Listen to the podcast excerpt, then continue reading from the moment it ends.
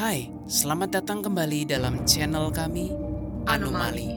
Wadah di mana horor dan supranatural bertemu menjadi spiritual.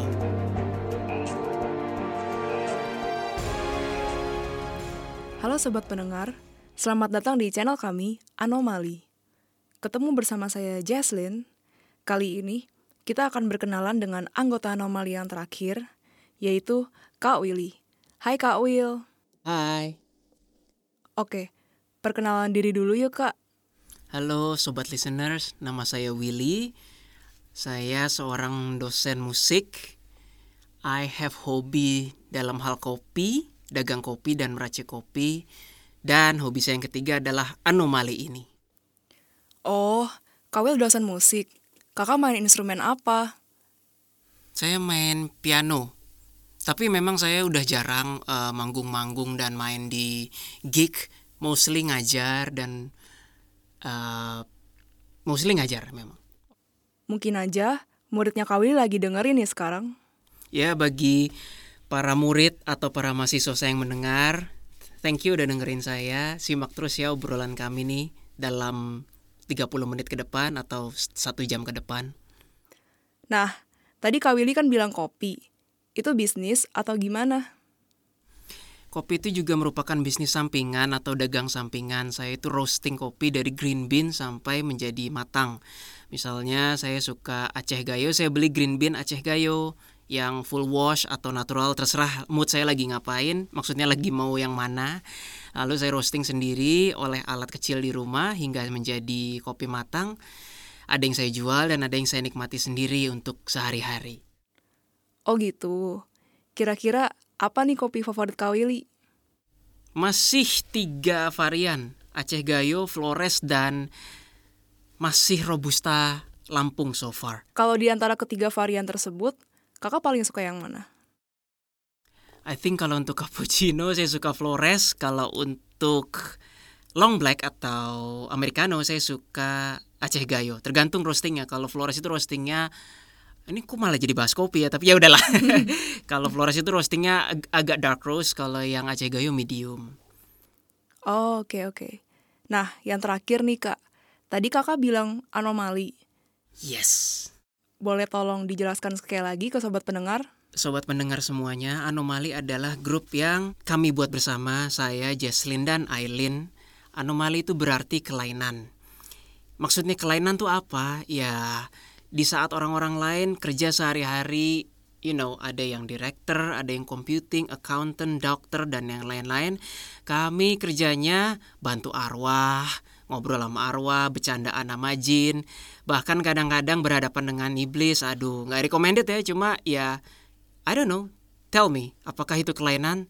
Kalau enggak ya syukur, kalau iya ya sudahlah, terserah sobat mendengar bagaimana menanggapinya. Bagi saya itu kelainan, nggak ada orang yang mau seperti ini. Kira-kira sudah berapa lama kakak bergabung di anomali? Saya sudah bergabung dengan Anomali kira-kira hampir 2 tahun ke belakang, sekitar 2018. Kalau boleh tahu, peran kakak di anomali apa? Eh, tadi sebenarnya udah ada hint ya. Berarti yang saya saya lakukan di anomali itu biasanya kalau ada orang mempunyai masalah diganggu oleh arwah, kami melihat oh arwahnya ini ini ini. Atau bahkan ada yang disantet. Kami datangi, kami sorry ya kalau terlalu awkward ya guys, tapi kami diskusi sama jinnya, kami nanya kamu dikirim siapa, lalu bayarannya apa dan sebagainya.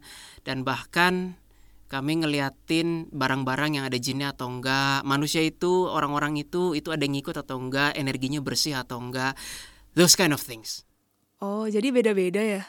beda-beda Apakah semua anggota anomali memiliki peran yang sama, seperti kakak? definitely no kalau saya sendiri lebih ke arah energi saya tidak terlalu bisa melihat kalau Jesslyn memang bagian yang melihat dan eh, apa ya bahasanya ya translator jadi Jesslyn yang menjadi translator antara saya dan arwah atau antara saya dan jin atau even antara saya dan iblis. Memang mostly yang who do the talking adalah saya. Kalau Aileen dia spesialisasi untuk melihat kepribadian orang. Jadi kalau misalnya ada manusia yang tertemplok oleh jin atau arwah tapi manusia itu sendiri kepribadiannya kelihatannya tidak suka diajak bicara ya kami mundur daripada mencari konflik kan. Orangnya gue nggak mau diajak ngomong kok kenapa? Nah sebelum itu terjadi kami mundur duluan. Itulah fungsinya Aileen. Aileen Aileen melihat kepribadian orang tersebut. Kalau Aileen bilang wah jangan kak. Wah ini bisa diajak ngomong kayak gini ya kami maju. Nah, kalau kakak kan kebetulan spesialis dalam bidang energi. Bisa ceritakan ke sobat pendengar, gimana asal muasal kakak menyadari kemampuan kakak ini? saya nggak bisa energi sebenarnya tetapi tidak sengaja merasakan yang namanya energi. Nah, energi yang saya maksud ini, sobat pendengar semuanya, bukan seperti yang kalian pikir seperti matahin batu bata, ninju batu, nonjok beton. Ya bisa sih, paling saya masuk UGD gitu loh. Tapi ya bukan seperti itu ya guys. saya tadi udah mengatakan bahwa mencoba untuk ngobatin nggak berhasil. Nah, lalu bagaimana saya tahu energi ini kapan mulai ketahuannya? Itu dimulai pada suatu saat eh suatu hari saya mulai menekuni bidang meditasi, mulai menekuni yang namanya kundalini, mulai menekuni bidang perana, yang begitu-begitulah intinya. Lalu suatu hari ada yang mengatakan pada saya kayak, Will, lu coba meditasi, terus rasakan denyut jantung di uh, jari tengah sambil duduk. Dalam hati saya ini mau gendeng apa apa ini. Ya udah saya lakukan saja, guys. Saya tidur sambil meditasi ya karena saya orangnya sedikit pemalas ya, jangan ditiru ya, tapi saya tiduran sambil meditasi bukan posisi duduk itu. Terus saya coba ngerasakan dengan capek dengan sangat susah payah denyut jantung di ujung jari tengah. Alhasil guys, nggak ketemu loh sampai setengah jam satu jam. Terus sampai saya pikir nih gurunya gelok kali ya. Anyway, saya tidak menyerah. Hari berikutnya coba lagi, coba lagi nggak berasa apa-apa sampai suatu saat saya meditasi terus tahu-tahu saya berasa wus wus. Wusnya itu ibaratnya kalau kayak kita di kolam renang kepalanya nongol doang di udara sisanya leher ke bawah kita seperti terombang-ambing oleh air. Tahu kan rasanya? Ya kira-kira seperti itu. Bedanya kalau di dalam kolam renang itu terasa random acak bukan? Kalau saya terasanya benar-benar seperti berpola dan berdenyut. Denyut adalah istilah yang tepat. Wuf wuf Wuf, seperti itu. Terus apa yang kakak lakukan tuh saat itu? I have no, I had no idea what was that. Jadi saya pikir saya sakit. Jadi saya ambil alat pengukur tekanan darah, guys. I thought, ya masa gue baru umur segini udah hipertensi sih. Ya udah, saya ambil alat tekanan darah, and then diukur normal, everything is normal. Jadi 120, and then heart rate-nya 70 gitu kan. Ya everything is normal lah. Saya pikir ah perasaan saya doang. Saya coba lagi, eh masih ada lagi Long story short, ini something else ini. Ini bukan tekanan darah. Di situlah saya baru merasakan, oh inilah yang namanya energi. Energi jenis apa? Saya tidak tahu guys. Apakah itu yang dinamakan prana, ki, atau chi? I have no idea. What I know is energi itu bisa dikontrol, tidak tergantung nafas, jadi independen.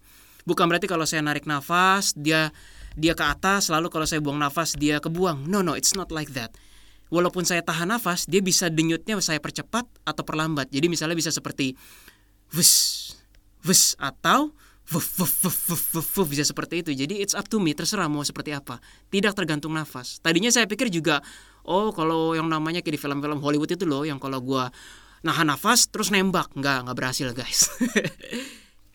nah lalu bagaimana saya mulai tahu energi ini berefeknya ke mana? Suatu hari kami sedang ngobrol bersama arwah teman kami. Yes. Lalu aku iseng mencoba mengolah energi. Jadi Jesslyn nama Aileen lagi ngobrol sama nggak lah arwah siapa. Aku iseng karena aku dikacangin kan, seperti jadi nyamuk. Ya sudah, aku main-mainan energi, nyobain. Tiba-tiba arwahnya ngomong ke Jesslyn, itu apa itu? Itu apa itu di tangannya? Si siapa itu yang laki itu? Willy. Iya, apa itu di tangannya? Dari situlah saya baru tahu guys bahwa oh energi ini terlihat oleh makhluk halus yaitu arwah. Kaget saya. Terus saya tanya sama arwah itu. Lupa siapa namanya, udah anggap aja arwah lah. Hah, kamu bisa melihatnya? Iya, apa itu gitu? Saya tanya sama arwah itu, bentuknya seperti apa? Ada yang putih, ada yang api, ada yang ungu. Lalu saya bingung sobat pendengar, kok dia bisa lihat pikiran gua? Atau jangan-jangan kalau pikiran gua hendak menciptakan energi bentuk api, terjadilah api dalam mata makhluk dimensional. Atau misalnya kalau gue mau ciptain warna ungu, terjadilah ungu. Lalu gue eksperimen guys. Saya mencoba untuk pertama kali bikin api aja, kuning. Dan si arwah itu mengatakan, ya ya itu api. Di situlah saya baru tahu sobat pendengar bahwa, oh energi ini mengikuti daya cipta manusia. Jadi kalau saya ber, jadi kalau saya hendak menciptakan bentuk api, terjadilah api di mata mereka. Kalau saya ingin menciptakan bentuk warna ungu, terjadilah warna ungu. Bahkan kalau saya mau menciptakan nasi goreng pun saya rasa terlihat dalam mata arwah itu nasi goreng. Actually itu pernah terjadi. Lalu ya namanya seorang Willy dong guys. Nggak mungkin saya nggak iseng. Jangan-jangan energi ini bisa buat menengking arwah nih. Bisa buat bakar arwah. Lalu beneran saya coba. Saya minta izin sama arwah itu. Selalu saya minta izin. Tidak pernah main tengking dan main nembak. Itu kasar namanya. Saya minta izin kepada arwah tersebut Bro, boleh nggak gue eksperimen? Energi ini kalau di badan lu rasanya kayak gimana? Lalu saya mencobanya guys, dan betul di arwah itu rasanya panas katanya. Padahal niat saya tidak membuat dia panas guys, tetapi ternyata energi itu panas bagi para arwah. Di situlah saya baru tahu, oh mungkin karena arwah itu ex manusia kali ya, makanya mereka bisa merasakannya. Kalau sama jin saya nggak pernah nyoba dan nggak mau nyoba, thank you apalagi iblis. No freaking thank you. Bagaimana cara kakak mengontrol energi kakak? Uh, jawaban ini klise sih, cuma saya nggak punya jawaban yang lebih jujur dari ini. By niat, nggak ada yang lebih. By niat, saya hanya mikir alir ke tangan, ngalir. Awalnya susah banget guys. Jadi awalnya rasa denyutan itu paling kenceng tuh rasanya seperti di dada. Makanya saya pikirkan saya hyper, hipertensi kan lama kelamaan dia mulai bisa mulai mengalir ke tangan lama-lama bisa mengalir ke kaki ke kepala bahkan bagian yang paling sulit sekalipun seperti ujung kaki pun kalau aku konsentrasi yes itu bisa kerasa itu cara mengontrolnya hanya dengan niat kadang sampai pernah sampai titik tertentu itu sudah sangat mengganggu dan tidak nyaman saya merasa gempa all the time seriously guys gempa like yes earthquake jadi kadang-kadang saya nanya teman-teman kayak eh lu ngerasa gempa gak sih Lo ngerasa gempa gak sih? Sampai saya dikira gila. Apaan sih lo? Padahal saya pipis kerasa gempa. Lagi duduk kerasa gempa. Aduh, itu gak nyaman sekali guys. Awalnya saya juga gak tahu guys mau dikemanain arahnya.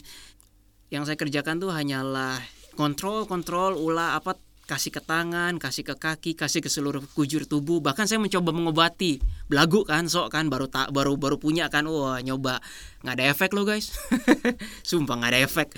So ya sering berjalannya waktu saya nggak tahu nih mau diapain doa aja kepada Tuhan. Tuhan ini mau dibawa ke mana sih energinya? Oh itu sebelum kakak bergabung di anomali. Seiring berjalannya anomali. Jadi oh, sebenarnya anomali itu sobat mendengar bukan terbentuk ketika saya langsung kenal Jesslyn dan kenal Aileen lalu jebret anomali. No, kita kenal setahun dulu kalau nggak salah ya Jess ya. Hmm. Lalu baru anomali terbentuk. Nah jawabannya adalah paralel the moment awal ketemu Berarti bebarengan. Yes, the moment awal ketemu Jesslyn dan Aileen di situlah saya mulai ngerasa energi ini aktif. Oke, lalu gimana dengan pengalaman teruni kakak dalam bidang energi? Mungkin orang yang bersangkutan akan tahu, tapi waktu itu saya di sebuah ruangan kelas, ya memang sesi perkuliahan sudah selesai. Lalu saya mau coba mainan energi sama mahasiswa-mahasiswa saya yang tercinta. Saya sebut saja namanya Dolph, Julian, dan oh hanya dua itu Dolph dan Julian ada banyak nama itu ya jadi I guess nggak tau lah siapa kan bagi Dolph selamat mendengarkan dan bagi Julian juga selamat mendengarkan oke. Saya dan Dolph dan Julian di suatu ruangan tadinya kita mau coba main hipnoterapis doang. Oh ya saya lupa guys. Saya juga punya background di dalam hipnoterapis. Jadi itu metode pengobatan yang menggunakan hipnosis. Tapi nanti itu mungkin kita cerita di lain waktu. I have background in that. Nah tadinya saya mau coba untuk saya jadi pasien, Dolph jadi hipnoterapisnya. Saya ajarin Dolph pelan-pelan gini gini gini. Jadi kita bermain peran. Saya jadi pasien, Dolph jadi hipnoterapis, gantian Dolph jadi pasien, saya jadi hipnoterapis. Itu sama gak sih seperti hipnotis? Yes, sama. Hanya saja bedanya waktu saya dan Julian dan Dolph ngumpul itu uh, main-main bukan serius. Kalau serius tuh harus benar-benar nyiapin tempat tidur, suasananya kondusif, AC-nya dingin dan memang nggak boleh diganggu. Tapi karena itu posisi duduk sambil cengengesan ya udahlah bermain aja. Tapi kami tidak sadar kami bermain dengan api sepertinya. Kenapa begitu? Karena ketika ini pengalaman unik, ketika Dolph yang jadi pasien, saya yang jadi hipnoterapisnya, entah kenapa Julian bisa melihat apa yang Dolph pikirkan. Saya juga kaget, padahal Julian bukan cenayang. Jadi ketika saya tanya Dolph, Dolph dengan pertanyaan gaya hipnosis, apa yang kamu lihat seperti itu? Dolph belum jawab, Julian bilang, lu lagi lihat kapal ya? Kapal laut ya? Bola warnanya begini ya? Sampai si Dolph freak out sendiri kayak, lu kok bisa tahu sih men tuh nggak mungkin banget tuh gimana cara tahu isi otak gue gitu kan nah itu udah keunik itu aneh tuh anyway long story short ketika saya yang jadi pasien gantian Dolph yang nanya apa yang Mas Willy lihat anyway Dolph manggil saya Mas Willy apa yang Mas Willy lihat apa nah di situ saya udah merasa nggak enak saya mulai pusing saya mulai pusing tuh saya bilang Dolph uh, stop sebentar deh saya pusing banget kepalanya karena kan sambil merem guys nah ketika pusing itu saya merasa ini bakal kedengeran aneh ya sobat pendengar. Saya ngerasa kok badan saya kadang jadi segede lidi, lidi sapu lidi, tapi lidi. bukan sapu lidi utuh ya, satu batang lidi. Wow. Jadi jadi tiba-tiba saya ngerasa kok badan saya jadi satu batang lidi, kadang jadi segede ruangan, kadang jadi satu batang lidi. Jadi kayak berdenyut lagi. Ini wah ini my energy behaving erratic banget ini bahasa Inggrisnya sangat. Maaf, Kak. Maksudnya itu berdenyutnya seperti yang tadi yang kakak, yang kakak ceritakan yes, itu. tapi kalau itu kan berdenyutnya hanya di dalam badan saya. Yeah. Ini dia tuh bener-bener mengalter three dimensional feeling sehingga badan saya kadang segede lidi, kadang segede ruangan. Saya hampir gila sih. I mean, I almost feel like I'm crazy. Mau cerita ke orang gimana mana ada yang percaya bahwa badan gue segede lidi. Saya bi akhirnya bilang, "Dolph, stop dulu, Dolph." Itu saya udah pusing banget mau muntah rasanya, guys. Nah, sampai sampai yang paling gilanya adalah kepalan saya kadang segede meja, kadang segede kepalan saya. Saya megang dompet saya, dompet loh guys yang you know dompet segede berapa sih? Paling cuma 10 cm kali 10 cm, eh nggak ada dompet bujur sangkar. Paling 10 cm kali 8 cm dan tebelnya berapa sih guys? Tapi saya ketika megang dompet rasanya kayak megang meja guys. Kepalan saya serasa gedenya seperti setengah ruangan. Ah, di situ saya ngerasa ini udah nggak bener nih Lalu saat itu apakah kakak bisa mengontrolnya? Tidak, itu benar-benar out of control yang saya tidak bisa mengontrol. Ada impresi bahwa kalau aduh sobat pendengar jangan anggap saya sombong ya, tapi saya hanya mengatakan apa yang saya alami. Itu rasanya kalau tangan saya itu seakan-akan mukul Julian atau Dolph itu bubar ceritanya sih. Karena tangan saya benar-benar segede setengah ruangan, guys. Hmm. I mean kalau mata melihat tangan saya nggak nggak jadi segede ruangan, no, it's not something like that. Tapi my feeling tangan saya tuh mesnya, mes tuh masa, sebobotnya jadi setengah ruangan. Tapi bisa dikendalikan, bukan berarti saya berat nggak nggak kuat tangan saya ngangkat enggak, bisa. Makanya saya serem banget, tapi itu unik sih. Lalu akhirnya bagaimana tuh? Akhirnya saya terpaksa tarik nafas, mohon kepada Tuhan, Tuhan saya kenapa ini, mohon maaf, gini gini gini, doa maafin dosa aku Tuhan, gini. Akhirnya berangsur-angsur denyut gila itu hilang dan saya merasa kembali normal. I mean badan saya segini, berat saya 60 kg, bla bla bla, tinggi saya segini, normal lagi semuanya. Hmm. Tangan saya seukuran segini, dompet saya seukuran segini, everything back to normal. Saat itu berasa lega dong ya. Wah, berasa lega sekali, guys. Nah, itu kan tadi sebelum bergabung di Anomali ya. Yes. Nah, kira-kira pengalaman Tronika Willy setelah bergabung di Anomali apa nih, Kak? Oke, kalau setelah bergabung dengan Anomali, technically secara timeline sudah bergabung dengan anomali tetapi saat ini saya mengalami kejadiannya sendirian. Cuma saya ceritain ke Jesslyn dan Aileen belakangan. One day saya taking a nap tidur siang. Di dalam tidur siang itu saya mimpi tapi bukan mimpi rasanya. Aneh lah pokoknya lah guys. Ya eh kalian pasti pernah ngalamin antara mimpi dan nggak mimpi. Saya ngerasa kayak badan saya di ayun-ayun seperti kalau kalian lihat di film tuh itu kan ada yang anak kecil mau diceburin ke kolam renang. Satu dua tiga jebyur nah saya berasa seperti itu guys. Di ayun. Siapa yang ngayun? Tidak tahu. Seperti apa yang ngayun? Tidak tahu. Pokoknya saya berasa one two nah by the time hitungan ketiga guys saya berasa saya seperti hyper jump Hyperjump itu adalah kalau kalian nonton film seperti Star Trek yang ready to warp, yang kecepatan cahaya, yang sampai bintangnya kelihatan bergaris begitu loh saking cepatnya. That's what I felt. Ketika hitungan ketiga itu saya merasa kayak saya didorong oleh kekuatan yang aduh tidak bisa dijelaskan. Saya tidak berdaya apa-apa. Seakan-akan saya adalah kapas didorong angin turbin yang kencangnya minta ampun. Saya terdorong dan saya berasa kayak saya hampir meninggalkan badan saya. Technically itu udah udah meninggalkan. Ketika meninggalkan badan itu saya merasakan suara gemuruh di telinga yang sangat luar biasa besar. Seperti halnya kita di sebelahnya air terjun. Suaranya tuh kayak gemuruh air terjun. Persis seperti gemuruh air terjun. Dan puji Tuhan, sepertinya Tuhan masih sayang sama saya. Saya panik ketika udah seperempat jalan, nggak tahu seperempat, nggak tahu seperlapan, nggak tahu seper enam belas jalan guys. Pokoknya ketika udah jalan sebentar, saya Tuhan Tuhan tolong tolong tolong tolong. Nggak tahu gimana caranya saya bisa balik lagi ke badan fisik ini. You know my my bone and flesh ini. Saya bisa balik lagi. Berdasarkan dari cerita kakak kakak mengalami astral projection ya? Maybe. Tahu kalau sobat pendengar ada yang mengalami kayak gitu mungkin sobat pendengar bisa berbagi cerita apakah oh itu astral projection will uh, saya dengan senang hati ingin tahu pendapat teman-teman juga teman-teman pendengar. Tapi yes ketika saya uh, balik lagi ke badan berhasil ke badan badan saya gemetaran semuanya. Seakan seperti kalau kalian habis ngangkat beban berat ototnya nggak sanggup tuh ototnya gemetaran gitu. Gemetaran kayak orang menggigil. Tapi bukan menggigil gemetarannya sampai cukup lama. Dan takutnya luar biasa guys seakan-akan seperti rasa takut yang I've never felt before itu kan yang kakak alami waktu sendirian ya kalau yang bersama dengan anomali pengalaman teruniknya apa tuh kak Oke, baik. yang bareng-bareng anomali. Pengalaman teruniknya adalah pertama kali anomali bertemu dengan jin. Gimana tuh kak? Bisa tolong dijelaskan ke sobat pendengar? Baiklah, saya akan menceritakan secara singkat. Anomali sudah mengalami dan melewati berbagai kasus. Kasus pertama kali adalah kasus ART saya kesurupan. itu adalah kasus anomali yang pertama. Kami tidak tahu bagaimana cara menanganinya. Jadi pakai cara kasar, digeledakin, dibanting ke bawah, didoain ya udahlah jangan ditiru lah guys. Pokoknya that was in the past. nah, kasus kedua ini Bayangin ya sobat listeners, Jesslyn bisa melihat makhluk halus. Saya nggak bisa. Aileen bisa melihat kepribadian. Baru juga ngalamin kasus sekali dengan orang kesurupan yaitu arwah. Kasus kedua udah berhadapan dengan jin. Astaga. Jin, yes tidak salah dengar J I N.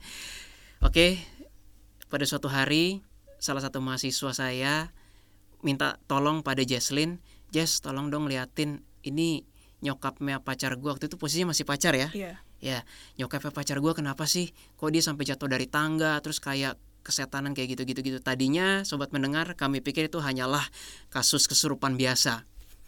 Oke, okay, off we go to his house. Actually her house rumahnya pacarnya itu. Nama mahasiswa saya ini adalah Jonathan. Saya sebut saja. Ada banyak nama Jonathan. Kalau Jonathan lagi mendengarkan, thank you udah dengerin Jonathan. Oke, akhirnya kami pergi ke rumahnya itu. Dan di situlah Jesslyn lihat, kak, itu bukan arwah kak. Itu, itu apa ya kak? Itu jin kak. Dan bukan satu guys, melainkan dua. Yang satu bentuknya seperti kurcaci, yang satunya lagi yang dikonsider bentuk genderuwo yaitu hitam, besar dan berbulu. Yang satunya kurcaci memang. Nah, pengalaman uniknya adalah well, long story short itu terlalu panjang untuk diceritakan. Tetapi saya tidak menyangka bahwa biasanya kalau kita berbicara mengenai jin, selalu jin itu jahat, ditengking dalam nama Allah Bapa yang Maha Kuasa dalam nama Tuhan. Pergi kau bla bla bla pakai air suci lah pakai ini pakai itu pakai kelenengan ting ting ting ting ting, ting gitu kan. Ah uh, kita nggak nyangka sama sekali bahwa itu tidak terjadi semuanya. Yang terjadi adalah kami doakan kedua jin itu. Kami doakan. Saya sebut saja nama jinnya. Nama jinnya adalah Lava dan El. Kok tahu ya karena Jesslyn berkenalan. Kok berkenalan? Ya gimana? Kita nggak punya pilihan guys. Daripada kita udah datang ke rumah Jonathan terus Jesslyn nggak ngasih tahu tapi ngasih tahu pelan-pelan di kuping saya kau itu jin. Terus kita pulang ya ya ya nggak gitu juga kali. Kita berusaha membantu semaksimal mungkin gitu loh pendengar. Ya udah akhirnya Lava dan El itu kami ajak diskusi kami nggak pernah menyangka bahwa yang namanya jin itu bukan melulu langsung apa kamu lihat-lihat? Pergi. Tidak, guys. Ternyata kami bisa berdiskusi dengan layaknya. Kita diskusi seperti ini. Kamu kenapa? Kamu disuruh siapa? Apa goalnya? Apa tujuanmu? Bayarannya apa? Siapa yang mengirimu? Dan sebagainya dan sebagainya. Lava dan L ini sebenarnya mereka mengakui bahwa mereka dikirim oleh dukun yang tujuannya sebenarnya untuk mengerjai omnya. Cuman karena si om terlalu kuat, terlalu beriman, akibatnya yang kena tantenya. Ya, itulah guys. Jadi kalau santet itu bukan si target utama yang kena, target-target di sampingnya itu juga bisa kena imbasnya. Dan yang mengirim ini tidak lain tidak bukan adalah rekan kerja si Om sendiri karena dia sangat amat sirik dengan si Om. Ya, bisa kita tebak mungkin motifnya karena kekuasaan, jabatan, UUD guys, ujung-ujungnya duit. Akhirnya karena Omnya terlalu kuat, dukun yang merubah target sasaran menjadi ke tantenya sendiri alias istri si Om. Long story short adalah Lava dan El dijanjikan bayarannya adalah nyawa Nyawa siapa? Nyawa dukun yang mengirim Lava dan El. Jadi bayarannya bukan nyawa si mamanya pacarnya Jonathan. Saya ulangin ya guys, bukan nyawanya. Jadi golnya si Lava dan El bukan untuk bunuh tante itu. Tapi golnya adalah untuk ganggu-ganggu tante itu sehingga antara tante dan om itu terjadi perceraian. Itu adalah kontraknya dengan si dukun. Nah hadiahnya bagi si Lava dan El dijanjikan oleh dukun adalah nyawa si dukun sendiri. Saya udah ngerasa nggak masuk akal guys. Lalu saya bilang ke Lava dan El, Jin yang terhormat Lava dan El, apakah kalian tahu om dan tante ini sudah berapa lama berkeluarga? Mereka bilang nggak peduli. Ya terus saya bilang guys, om dan tante sudah berkeluarga selama 39 tahun. Betul kan ya Jess? 39 tahun. Mereka sudah melewati ujian asam garam kehidupan, cobaan selama 39 tahun dan mereka masih bahtera rumah tangganya berjalan utuh hingga detik ini. Apa jaminannya kalian yang datang hanya dalam waktu singkat tiba-tiba usia perkawinan ke-40 mereka bercerai.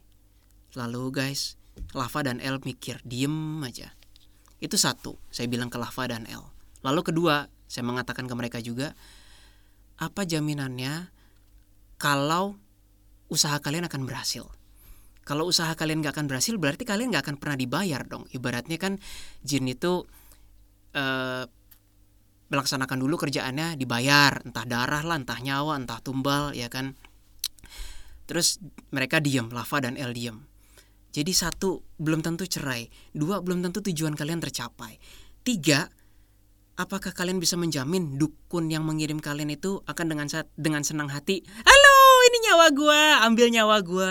Kalau saya guys, I mean saya Lava dan El, jadi dukun itu, saya akan hire jin yang lebih tinggi yang gak bisa kalian utak-utik. Sobat pendengar, Lava dan El juga diam semuanya. Akhirnya long story short bahwa saya berkata, kalian bahkan tidak tahu akan ke mana kan? Tidak tahu tujuannya akan tercapai atau tidak tidak tahu kapan kalian akan diberi reward, hadiah nyawa. Bagaimana kalau kalian kembali saja ke jalan yang benar? Tanpa long, tanpa bermaksud berpanjang-panjang, intinya kami doain guys si Lava dan El. Kami tidak menyangka bahwa ketika Jin didoakan, Jin itu bisa menangis guys. Yes, dan itu semua Jaslyn yang melihat. Aku merasakan energinya langsung beda, langsung berubah. Berubah seperti apa sih, Will? Saya nggak bisa menjelaskan, tapi energi yang tadinya tense, tension, tegang, semuanya berubah menjadi penuh kasih, penuh rasa hormat, penuh rasa saling menghargai. In the end, kami mendoakan untuk Lava dan El, ayolah kembali kepada jalan yang benar. Mereka akhirnya mau. Tadinya yang yang sudah nggak mau itu uh, El, karena El yang kurcaci dia kelihatan yang lebih aktif dan dia yang lebih semangat. Sedangkan lava itu yang udah udahlah ngapain sih kita di sini terus? Udah ngajak-ngajak. Jadi mereka sendiri terjadi konflik guys di antara mereka berdua. Mereka juga kayak yang satu udahlah ngapain? Yang satu nggak mau gue masih mau di sini. Yes guys. Jadi even sesama jin juga bisa terjadi konflik. Bukan berarti jin dan jin tuh sama-sama wah lu teman gue terus nggak ada konflik. No that's not true. Oke okay, long story short sudah didoakan akhirnya mereka bersedia tidak mengganggu tante itu lagi dan mereka akhirnya ditampung oleh Rahma. Siapa itu Rahma? Rahma adalah jin sahabat kami yang kami akan kupas tuntas dalam episode yang lain. I promise. Itulah pengalaman unik saya pertama kali di Anomali, di mana rasa saling menghargai, rasa saling menghormati, saling mengerti dan saling menyayangi sebagai sesama makhluk Tuhan bisa terjadi bukan hanya manusia dan manusia, tetapi manusia dan makhluk dimensional lain, yaitu jin. Nah, sekarang gimana dengan pengalaman terseram Kawili di anomali? Oh, gampang kok guys, sesuai yang kalian bisa tebak, pengalaman terseram adalah iblis. Saya ngomong ini kok kesannya kayak anggap remeh. No, no guys, saya tidak anggap remeh. Yes, iblis. Jadi kasus terakhir anomali adalah kami berhadapan dengan iblis. Jadi langsung saja kelihatannya teman saya ini saya nggak mau sebut namanya, tapi sebut saja Frankie. Pak Frankie ini bukan nama sebenarnya. Pak Frankie ini disantet oleh keluarganya sendiri.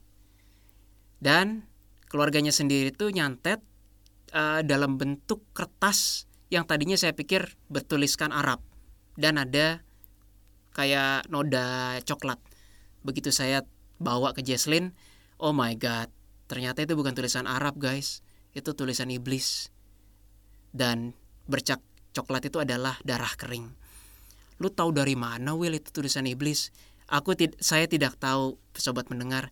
Tapi ketika saya google google ternyata yes tulisan iblis seperti itu. Mungkin kalau sobat pendengar tahu yang namanya kodeks gigas ataupun Demonic Letters tahun 1676 oleh seorang suster di Sicily, Italia.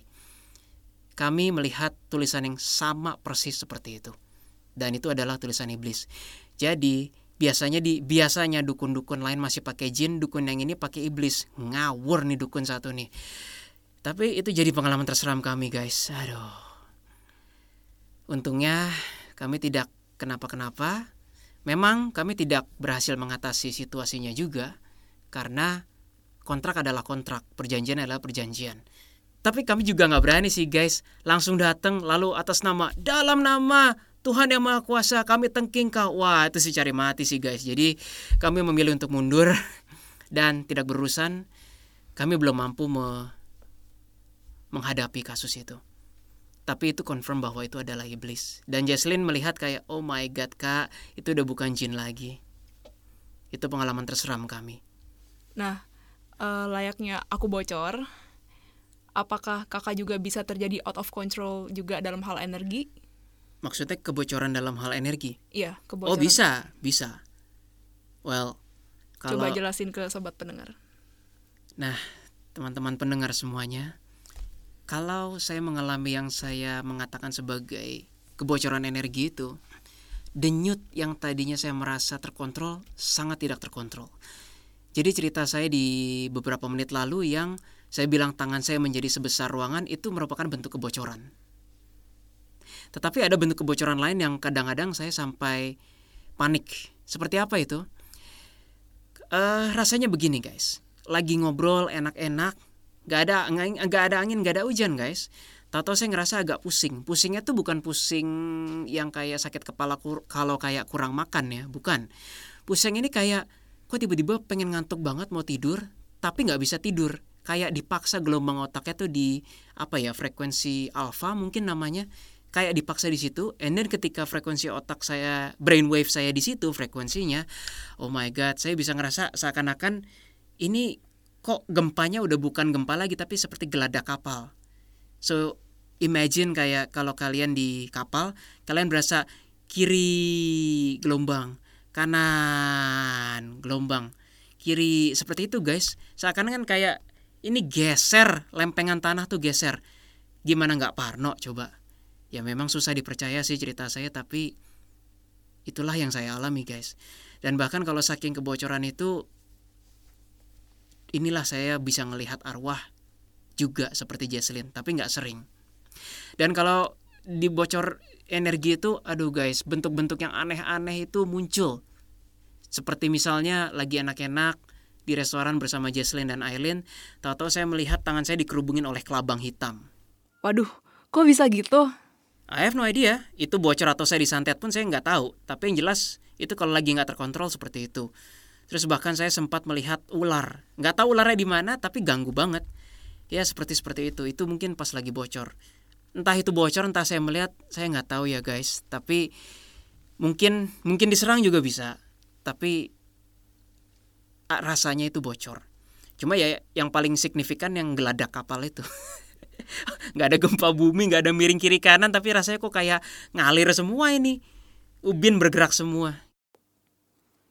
Nah, aku mau tanya kak, selain energi, kakak juga bisa lihat makhluk halus dan dapat vision juga dong berarti?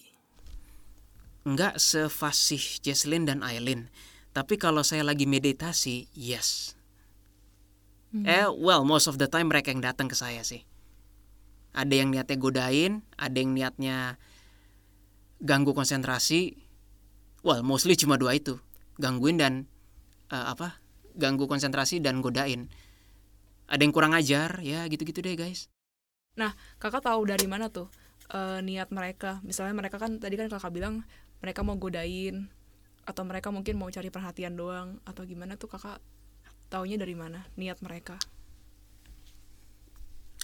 um, the first time saya melihat ya ini bukan ngontrol energi lagi dalam meditasi energi saya for the very first time saya melihat arwah jadi bahasa gaulnya mata saya diperawani oleh arwah tuh ceritanya mata melihatnya. Dan yang saya lihat adalah zombie eh, bukan zombie kakek kakek kayak Resident Evil gitu loh guys kayak game Resident Evil. Bener persis. Nggak ada tangannya keriput rambutnya cuma beberapa biji uh, pale pucat banget. Wah guys sebenarnya kalau dipikir-pikir nggak serem-serem amat sih itu kakek-kakek zombie itu cuma itu kan saya nggak pernah lihat makhluk halus nggak pernah lihat arwah di perawanin nama kayak gitu. Ibu yang keren dikin kayak gitu kenapa harus kakek-kakek kayak gitu loh? Nah itu itu pertama kali saya ngelihat makhluk halus jenisnya arwah itu. Itu dia minta diperhatiin sih dia minta diperhatiin doang. Itu waktu kakak udah bergabung sama anomali atau belum tuh kak? Definitely setelah bergabung. Oh oke. Okay. nah itu kalau yang niatnya nyari perhatian. Ada yang niat ganggu guys kalau niat ganggu itu ada yang jin ada yang arwah kalau yang arwah itu ya maaf ya mungkin ini akan konyol juga terdengarnya tapi saya hanya akan ngomong yang saya perlu ngomong. Saya lagi meditasi, tahu-tahu seakan-akan dari sisi kiri frame batin saya itu ada arwah perempuan, mukanya nggak kelihatan, cuma memang terang. Jadi kayak mukanya template gitu loh guys, bentuknya setengah lingkaran doang. Kalau belajar menggambar template kan naik kayak gitu tuh guys. Uh, pakaiannya kayak pakaian noni Belanda.